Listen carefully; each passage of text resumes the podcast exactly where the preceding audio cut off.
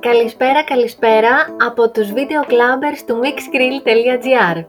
Μετά το πρώτο podcast γνωριμίας, μεταξύ ημών με ήτα και ημών με ύψιλον, ξεκινάμε να μιλάμε έτσι χαλαρά για κάποια θέματα που σχετίζονται με το σινεμά και όχι μόνο. Σήμερα λοιπόν σκεφτήκαμε να συζητήσουμε κάτι το οποίο νομίζω μας έχει απασχολήσει όλους λίγο πολύ μέσα στην καραντίνα και μετά από 2 χρόνια κορονοϊού.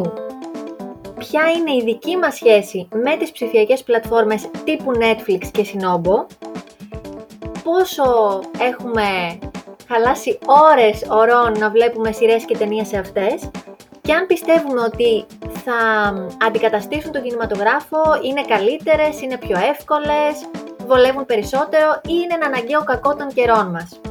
Αυτό έτσι είναι το θέμα που λίγο πολύ θα αναπτύξουμε απόψε. Και να ξεκινήσουμε. Καταρχάς, το streaming γενικότερα δεν είναι φαινόμενο κορονοϊού. Σίγουρα αναπτύχθηκε και βρήκε πολύ μεγαλύτερο πρόσφορο έδαφος και μεγαλύτερο κοινό εν μέσω κορονοϊού. Ειδικά το Netflix είχε ξεκινήσει αρκετά χρόνια και την διανομή αλλά και την παραγωγή ταινιών νωρίτερα. Απλώς νιώθω ότι όντως ο κορονοϊός και τα lockdown έχει οδηγήσει ακόμα περισσότερο κοινό να στραφεί προς τις πλατφόρμες και σιγά σιγά έχει οδηγήσει και τις πλατφόρμες να κάνουν καινούργια σχέδια τα οποία δεν είμαι σίγουρος πόσο θα αποδώσουν. Δηλαδή μέσα σε αυτό το διάστημα έχουμε δει την Disney να ξεκινάει τη δική της πλατφόρμα. Το Amazon Prime έχει μεγαλώσει αρκετά, έχει έρθει και στην Ελλάδα. Το HBO ξεκίνησε τη δικιά του πλατφόρμα, το Hulu και έρχονται και αυτά και στην Ευρώπη. Γενικώς υπάρχει πάρα πολύ προσφορά streaming. Σύντομα νιώθω ότι θα υπάρχει ακόμα μεγαλύτερη προσφορά και ώρα σε υλικό, σε πρωτότυπο υλικό. Ξέχασα και την Apple TV εντωμεταξύ, γιατί έχει κάνει πολλές σειρές τελευταία. Δεν είμαι σίγουρος πόσο αντικατοπτρίζεται αυτό σε ποιοτικό υλικό απαραίτητα. Σίγουρα δημιουργεί μεγάλη προσφορά, αλλά για μένα είναι αρκετά δύσκολο μετά να κινηθώ ανάμεσα σε αυτές τις πλατφόρμες, ψάχνοντας κάτι το οποίο κάθε φορά θα μου ταιριάξει, ανάλογα με τη διάθεσή μου, για παράδειγμα. Νομίζω ότι αυτό το χαοτικό είναι και μένα που με δυσκολεύει πολλές φορές. Δηλαδή, μπορώ να αναγνωρίσω στο ότι οι πλατφόρμες streaming έχουν ένα θετικό, καλά πέρα από τα θετικά, τα προφανή, ότι μπορώ να βλέπω μέσα στο μετρό να έχω κατεβάσει και να βλέπω 5 επεισόδια μέχρι να φτάσω στη δουλειά μου, ξέρω εγώ.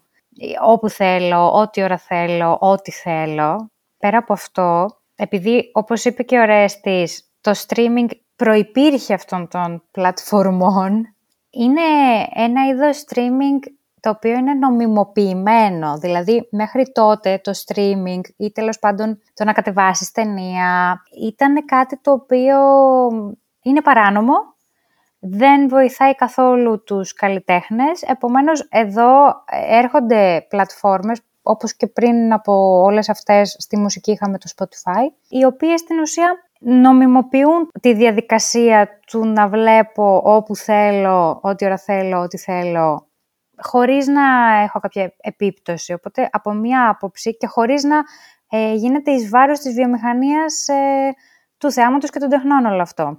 Απ' την άλλη, είναι λίγο δικό υπομαχαίρι, γιατί είναι χαοτικό, δηλαδή ώρες-ώρες νιώθω ένα άγχος, ότι πότε θα προλάβω στη ζωή μου να δω όλες αυτές τις σειρές και τις ταινίες.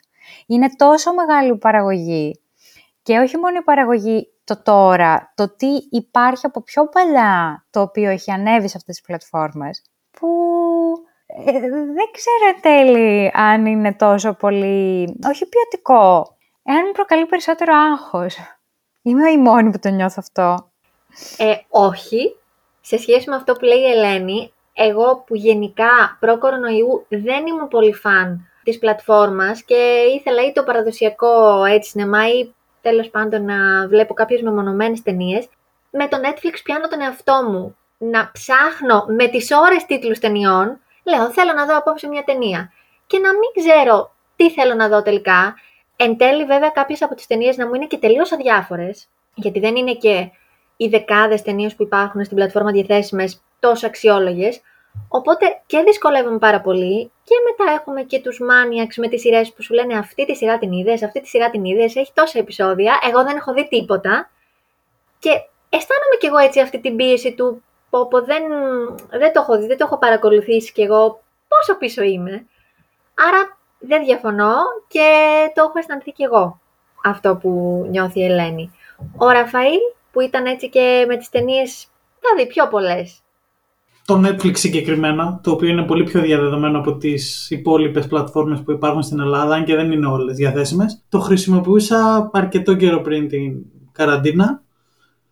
Μάλλον ισχύει αυτό που λένε για το άγχος, γιατί όταν και εγώ αρχίζει και μεγαλώνει η λίστα μου στο Netflix, λίγο με πιάνει, πρέπει να δω αυτό, πρέπει να δω αυτό, πρέπει να δω αυτό, γιατί για να λιγοστέψει η λίστα.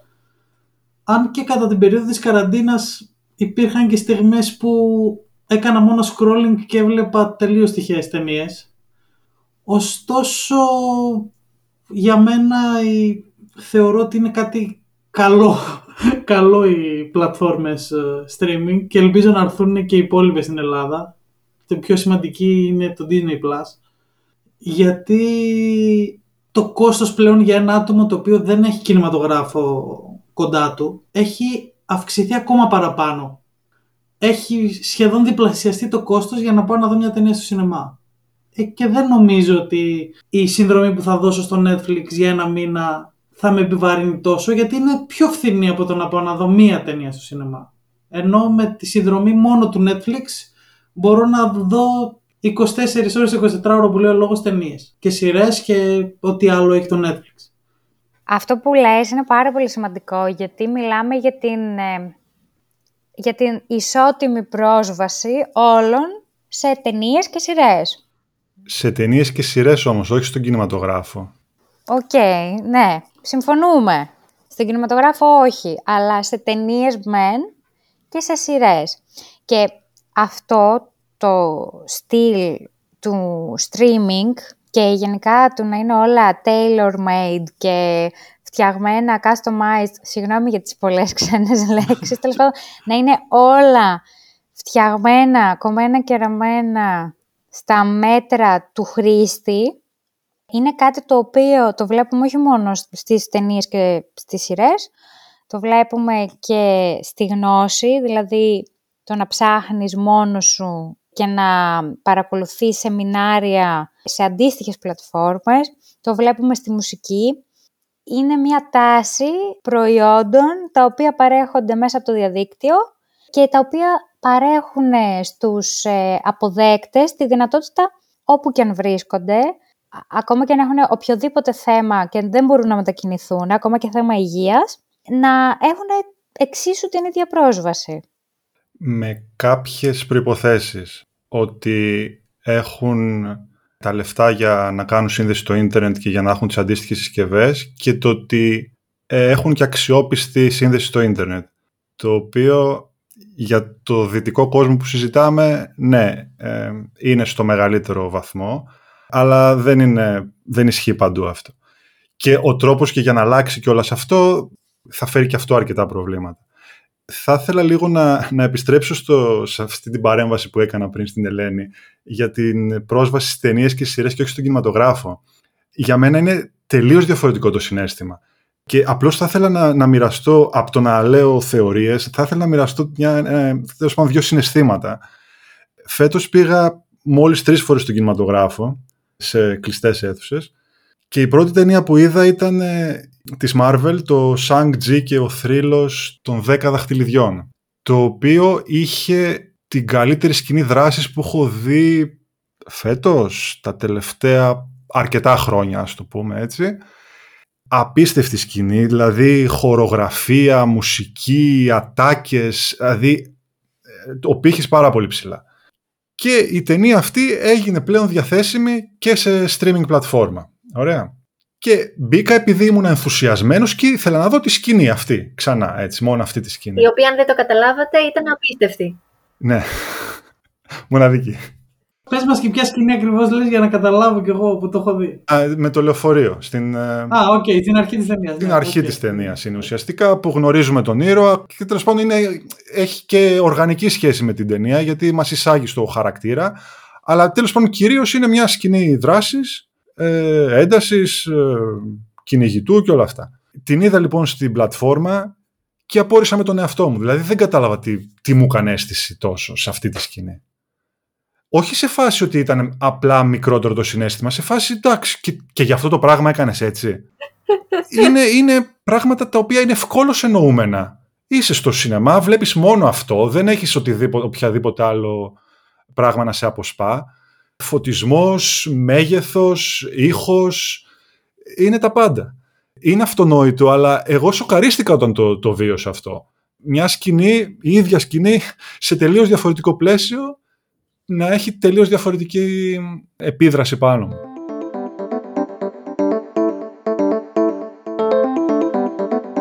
Και για να δώσω πάσα για τη συνέχεια ενδεχομένως, αναφέρθηκε πριν, ανέφερε η Ελένη πάλι, από την Ελένη πιάνομαι, ότι μπορούμε να βλέπουμε ταινίες στο κινητό, στο τρένο και όλα αυτά. Δεν το θεωρείτε υποτιμητικό λιγάκι. Είναι καλό που μπορούμε, okay. Αλλά δεν είναι υποτιμητικό τώρα, όχι για το Villeneuve, ξέρω εγώ, απαραίτητα.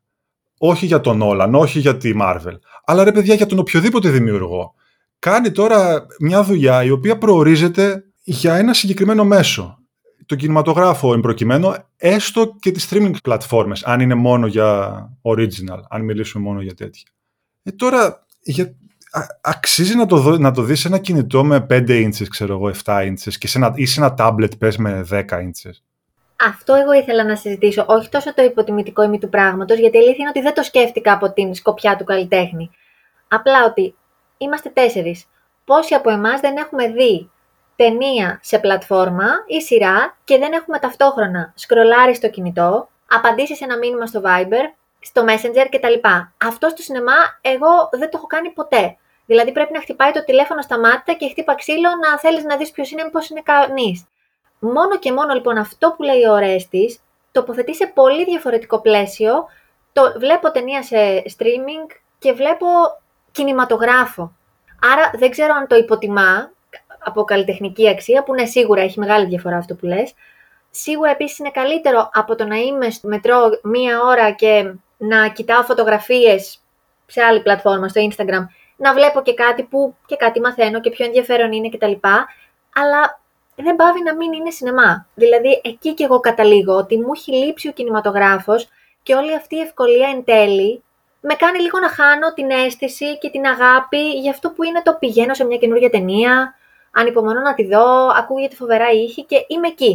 Μαζί με το άτομο ή τα άτομα που έχουμε πάει να τη δούμε, είμαστε εκεί. Στο σπίτι δεν το πετυχαίνω αυτό. Είτε βλέπω μόνη μου, είτε με παρέα. Πάντα θα αποσπαστώ. Αυτό που λες με τα distractions στα ελληνικά. Κόλλησα τώρα. Θα βάλουμε και υπότιτλους στο podcast. Τι θα γίνει. Τον κόλλησα.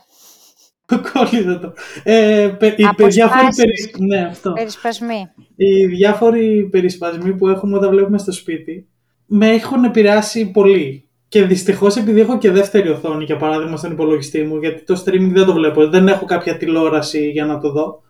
Συνήθως έχω δίπλα browser ανοιχτό και πολλές φορές κάνω και pause την ταινία. Κάνω και αυτό το έγκλημα. Οπότε ναι, από αυτή την άποψη σίγουρα προτιμώ τον κινηματογράφο. Και όχι ότι δεν προτιμώ τον κινηματογράφο ούτως ή άλλως, γιατί αν μου έλεγες πες μου ένα πράγμα που θα διαλέξεις να κάνεις μόνο αυτό, να βγαίνεις και να διασκεδάζεις μόνο με αυτόν τον τρόπο, σίγουρα θα διάλεγα το σινεμά. Το θέμα είναι ότι έτσι όπως το έδωσε ο Ορέστης, νομίζω ότι είναι ότι δεν μ' αρέσει λίγο να πω ότι είναι υποτιμητικό να δω μια ταινία στο κινητό, γιατί ξέρω πολλά άτομα που δεν έχουν καν υπολογιστή. Έστω. Γιατί να είναι δηλαδή για τον κάποιον δημιουργό να είναι, πώς το είπες, τη λέξη, γιατί να είναι υποτιμητικό όταν ένα παιδί σε ένα χωριό της Ελλάδας το οποίο δεν θα βλέπε ποτέ την ταινία του συγκεκριμένου δημιουργού διαφορετικά να την δει έτσι. Ίσα ίσα θα θεωρώ ότι θα έπρεπε να τον κάνει να χαρεί αυτό που έχουν πρόσβαση στο προϊόν που αυτός δημιούργησε για να το καταναλώσει ο κόσμος, γιατί αυτό έκανε, να το καταναλώσει περισσότερος κόσμος και να το γνωρίσει περισσότερος κόσμος. Νομίζω ότι δεν είναι καθόλου υποτιμητικό. Οκ, αν πω ότι μπορώ να το δω στο σινεμά και θα το δω στο κινητό, εκεί ίσως λίγο ναι, αλλά τώρα το να το δω επειδή θα το δω στο κινητό να είναι υποτιμητικό, δεν το βρίσκω σωστό, το βρίσκω λίγο λάθος. Ναι, ακριβώς και εγώ αυτό ήθελα και παίρνω πάσα για να κλείσει αφού από μένα ξεκίνησε το αγαπημένο σχήμα κύκλου. Λοιπόν, ναι, αυτό ήθελα να πω και εγώ ότι δεν το βρίσκω υποτιμητικό γιατί έχει να κάνει με σειρές κυρίως. Δεν τις υποτιμώ τις σειρές, αλλά προτιμώ να δω στο σπίτι μου σειρά, χαλαρά, ακόμα και αν το θέμα είναι βαρύ. Θα προτιμήσω να δω μια ταινία στο σινεμά, στον κινηματογράφο και να ζήσω όλη την εμπειρία και να είμαι εκεί 100%. Δεν θα προτιμήσω να δω την ίδια ταινία που είναι διαθέσιμη στον κινηματογράφο στο σπίτι μου ακριβώς γι' αυτό το λόγο. Π.χ. χθες που είδα το Dune 2,5 ώρες ταινία, δεν υπήρχε περίπτωση να την έβλεπα σπίτι μου χωρίς να ανοίξω το κινητό μου και δεν θα είχα την ίδια εμπειρία ούτε από οπτικά εφέ, ούτε από μουσική, ούτε τίποτα από αυτά αν το βλέπα σπίτι μου, ξεκάθαρα. Αλλά το να παίζει ας πούμε το Peaky Blinders και να πηγαίνω στη δουλειά μου, το οποίο το υπερλατρεύω και να βλέπω τα απίστευτα κοστούμια, να ακούω τη μουσική να παίζει στα αυτιά μου και να είμαι στον κόσμο εκείνη τη στιγμή 100% δεν το βρίσκω τόσο κακό. Αλλά εντάξει, μπορούμε να έχουμε και διαφορετικές απόψεις. Ναι, προφανώς μπορούμε να έχουμε και διαφορετικές απόψεις. Για μένα είναι καθαρά υποτιμητικό, αλλά δεν έχει να λέει. Επιμένει. Εντάξει. Όχι, εντάξει, δεν το συνεχίσω αυτό, το είπαμε. Το λες υποτιμητικό στο καλλιτεχνικό δημιούργημα.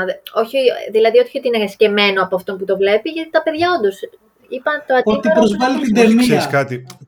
Μια ταινία, γι' αυτό προσπαθώ να κάνω και ένα διαχωρισμό ενδεχομένως για κάτι που έχει δημιουργηθεί από το Netflix με κάτι που καταλήγει στο Netflix, διανέμεται μέσω Netflix. Είναι διαφορετικό. Δηλαδή, π.χ. πώς να σου το πω. Έχω την αίσθηση ότι ένα έργο τέχνης το οποίο έχει δημιουργηθεί με συγκεκριμένες προδιαγραφές και για να καταναλωθεί, αν θέλετε, από το κοινό με ένα συγκεκριμένο μέσο, θα πρέπει να καταναλωθεί με αυτό το μέσο. Με τίποτα άλλο.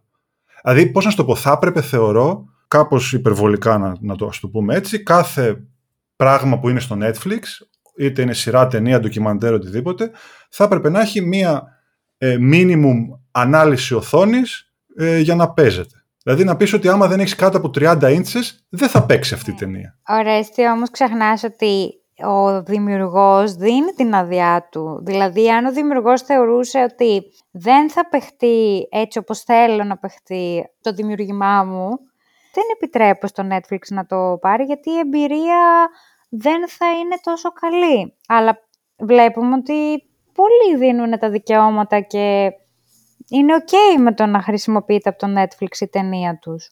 Συνενούν σε αυτό εννοώ. Υπάρχει ένα τρανό παράδειγμα ότι δεν συνενούν όλοι. Στην προκειμένη δεν είναι δημιουργός, αλλά είναι ένας από τους η πρωταγωνίστρια στην τελική. Και πιο συγκεκριμένα μιλάω για την ταινία Black Widow, η οποία είναι της Marvel, οπότε της Disney, την οποία η Disney την έβγαλε από την πρώτη μέρα στην πλατφόρμα της. Νομίζω δεν τις βγάζει τελείως δωρεάν, πληρώνεις κάποιο αντίτιμο και τα λοιπά για να τις δεις κατευθείαν. Η Scarlett Johansson, η οποία είναι η πρωταγωνίστρια της ταινίας, έκανε μήνυση στη Disney και είπε εγώ δεν συμφώνησα ποτέ η συγκεκριμένη ταινία να παιχτεί στη streaming πλατφόρμα. Εγώ συμφώνησα να παιχτεί στον κινηματογράφο καθαρά ως πρεμιέρα δηλαδή, όχι να μην μπει ποτέ στο Disney+. Αν είναι να παιχτεί από την πρώτη μέρα στην πλατφόρμα, να ζητήσετε την άδειά μου. Και δεν τη ζήτησαν την άδειά της και από όσο ξέρω κέρδισε και το δικαστήριο, η ηθοποιός. Οπότε το Disney παρέβλεψε την επιθυμία της πρωταγωνίστριας και έβαλε την ταινία στη streaming υπηρεσία. Φυσικά δεν νομίζω ότι ο σκηνοθέτης είχε κάποιο πρόβλημα, γιατί τα λεφτά θα ήταν πολλά ήδη. Οκ, ναι, στο βωμό του κινηματογράφου, μπλα μπλα μπλα, ναι, οκ, αλλά όταν πέφτει το κασέρι που λένε και στο χωριό μου, λίγο αλλάζει όλο αυτό. Με προβληματίζει λίγα και αυτό που ακούω και εγώ θα ήθελα να το ψάξω μετά. Γιατί Από άποψη πνευματικής ιδιοκτησίας, στην Αμερική οι ταινίες ανήκουν στους παραγωγούς, σε αντίθεση με το δίκαιο στην Ευρώπη που η ταινία ανήκει στο σκηνοθέτη.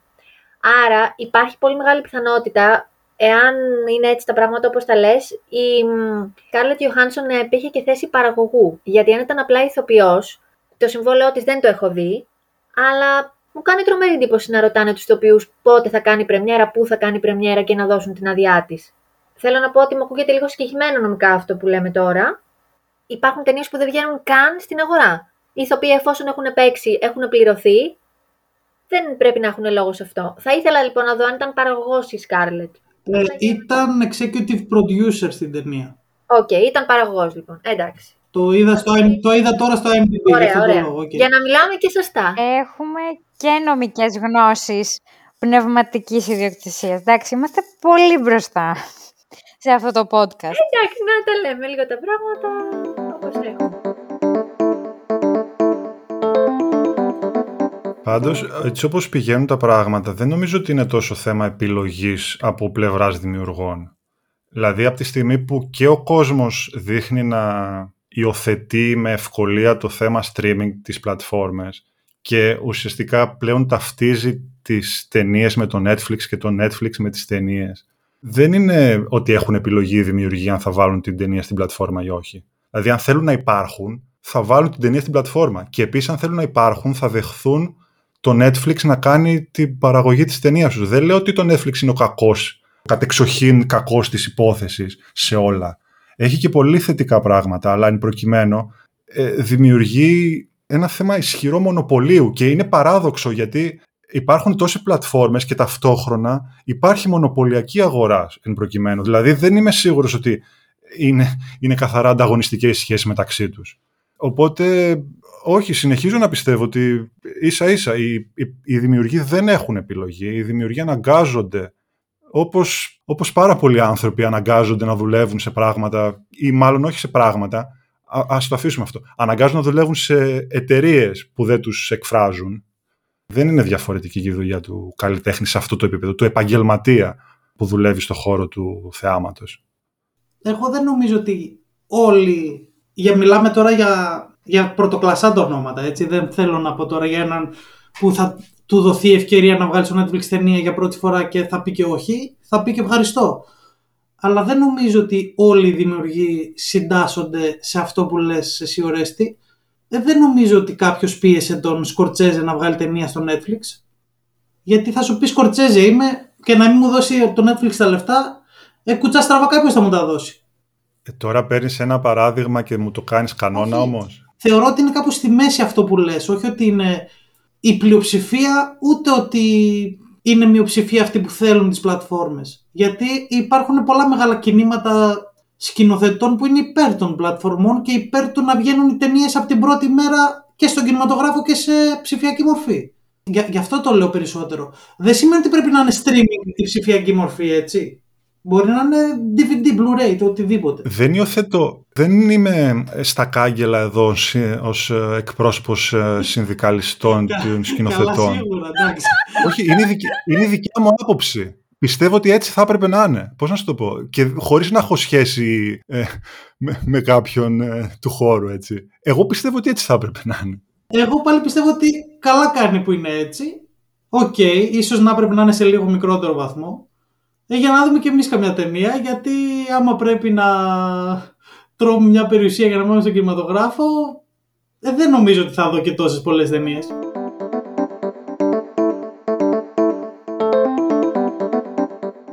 Η Ελένη κάτι θέλει να πει, νιώθω. Να κλείσουμε με ένα γρήγορο ερώτημα. Netflix ή κινηματογράφος? Ραφαήλ. Κοίτα, τώρα το μία Netflix... λέξη, Netflix είναι κινηματογράφος. Κινηματογράφος. Okay. Ηρώ. Κινηματογράφος και μετά έχω ένα δεύτερο ερώτημα μικρό. Αρέστη. Πλάκα κάνεις. Κινηματογράφος. Πες Netflix. Ωραία, και εγώ κινηματογράφος. 4/4. Ωραία. Αντικατοπτρίζεται στην κουβέντα που κάναμε πριν, δεν είμαι σίγουρος, αλλά εντάξει. Όχι. Ναι, αλλά η κουβέντα μας δεν ήταν Netflix ή κινηματογράφος. Ήταν κάτι τελείως διαφορετικό. Ναι. Λοιπόν, αφού απαντήσαμε όλοι κινηματογράφο, θέλω να δω πόσο στεναρά θα υποστηρίξουμε τη θέση μας. Κυκλοφορεί η ταινία που ο καθένας σας περιμένει όσο καμία άλλη. Δηλαδή, κυκλοφορεί μια φανταστική ταινία του Νόλαν ή του Villeneuve για τον Ορέστη, κυκλοφορεί ο επόμενος James Bond για τον Ραφαήλ, κάτι είναι με την Emma Watson σχετιζόμενο με το Harry Potter για την Ελένη, τώρα που ακούσαμε κάτι για reunion. Γενικά κυκλοφορεί κάτι το οποίο το περιμένουμε πώς και πώς. Και η ερώτηση είναι η εξής. Μαθαίνουμε ότι αύριο Δευτέρα θα είναι διαθέσιμο στο Netflix, αυτό που τόσο περιμένει ο καθένας, και στον κινηματογράφο θα είναι για όλους διαθέσιμο σε 3 μήνες. Πράγμα που σημαίνει ότι θα το έχουν δει όλοι, θα ξέρουμε ότι μπορούμε να πατήσουμε ένα κλικ στο Netflix και να δούμε το αγαπημένο μας προϊόν, ή αλλιώς να περιμένουμε 3 μήνες για να το απολαύσουμε στο σινεμά. Τι κάνετε? Με το χέρι στην καρδιά. Δύσκολο. Να πω πρώτος. Ναι. Πανεύκολο. Το πρώτο δευτερόλεπτο κυκλοφορίας της ταινίας έχω πατήσει το play γιατί μου τη δίνει να φοβάμαι μην πετύχω spoiler κάπου στο ίντερνετ και μου χαλάσει την εμπειρία. Το λέω ξεκάθαρα αυτό. Δεν θα τη δω γιατί θα έχω ξενερώσει με αυτό. Δεν θα τη δω ούτε στο Netflix, ούτε στον κινηματογράφο, γιατί θα έχω ξενερώσει με αυτό που μου περιγράφεις. Αλήθεια. Θα έχω ξενερώσει με την παραγωγή, ξεκάθαρα. Α, τόσο σκληρό. Οκ. Okay. Ορέστη. Εγώ προσπαθώ να σκεφτώ αν υπήρχε κάποιο παράδειγμα πραγματικό που να το πέρασα αυτό. Το θέμα είναι ότι εσύ μας λες ότι ξεχνάς πολύ εύκολα τις ταινίες. Οπότε πολύ πιθανό και το spoiler που θα ακούσεις να μην σου καταστρέψει την εμπειρία. Εντάξει, εγώ δεν θα ακούσω spoiler επειδή δεν κυκλοφορώ στα μέρη που, ναι, που γράφονται spoiler, έτσι κι αλλιώς. Και στο κάτω-κάτω, αυτό μια άλλη κουβέντα, εμένα δεν με ενοχλούν και τα spoiler, να το πω κι αυτό. Εξαρτάται η ταινία. Και θα μπορώ να σου δώσω και παράδειγμα μετά. Ναι, όχι, μπορώ να σου δώσω και παράδειγμα μετά που είναι λίγο τραγικό. Τίνω στο να περιμένω το σινεμά, αλλά επειδή μου πες να βάλω το χέρι στην καρδιά... Μάλλον πάμε για επιδείο, δηλαδή και στο Netflix κατευθείαν και μετά και στο σινεμά πιθανότατα, εφόσον μου άρεσε. Έτσι. Γιατί αυτό το έχω κάνει αρκετές φορές. Τέλος πάντων, το έχω κάνει με τις ταινίες τις κορυφαίες, αυτές που μου αρέσουν πολύ. Έχω πάει και τις έχω δει και στο σινεμά μετά. Εγώ θα περίμενα. Θα περίμενα και θα το βλέπω στο σινεμά. Πιστεύω πως ξέροντάς με και επειδή δεν είμαι τόσο έτσι φαν στην πλατφόρμα, θα περίμενα. Μάλιστα λοιπόν, μου απαντήσατε με ειλικρίνεια και οι 4 και το εκτιμώ. Ευχαριστούμε που μας ακούσατε. Περάσαμε το χρονικό όριο που είχαμε θέσει στους εαυτούς μας. Για λίγο. Αλλά είχε την πλάκα του. Και αν ακούει κάποιος σκηνοθέτης, μπορεί να μιλήσει με τον κύριο Ρέστη ιδιαιτέρως. Για τα συνδικαλιστικά. Ναι, για εκπρόσωπο τύπου. Σας ευχαριστούμε πολύ. Τα λέμε στο επόμενο podcast. Γεια σας. Γεια σας.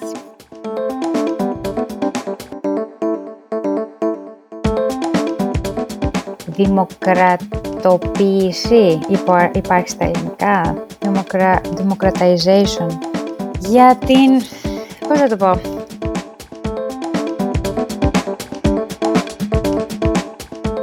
για να δούμε τώρα τι θα γίνει αν πατήσω stop.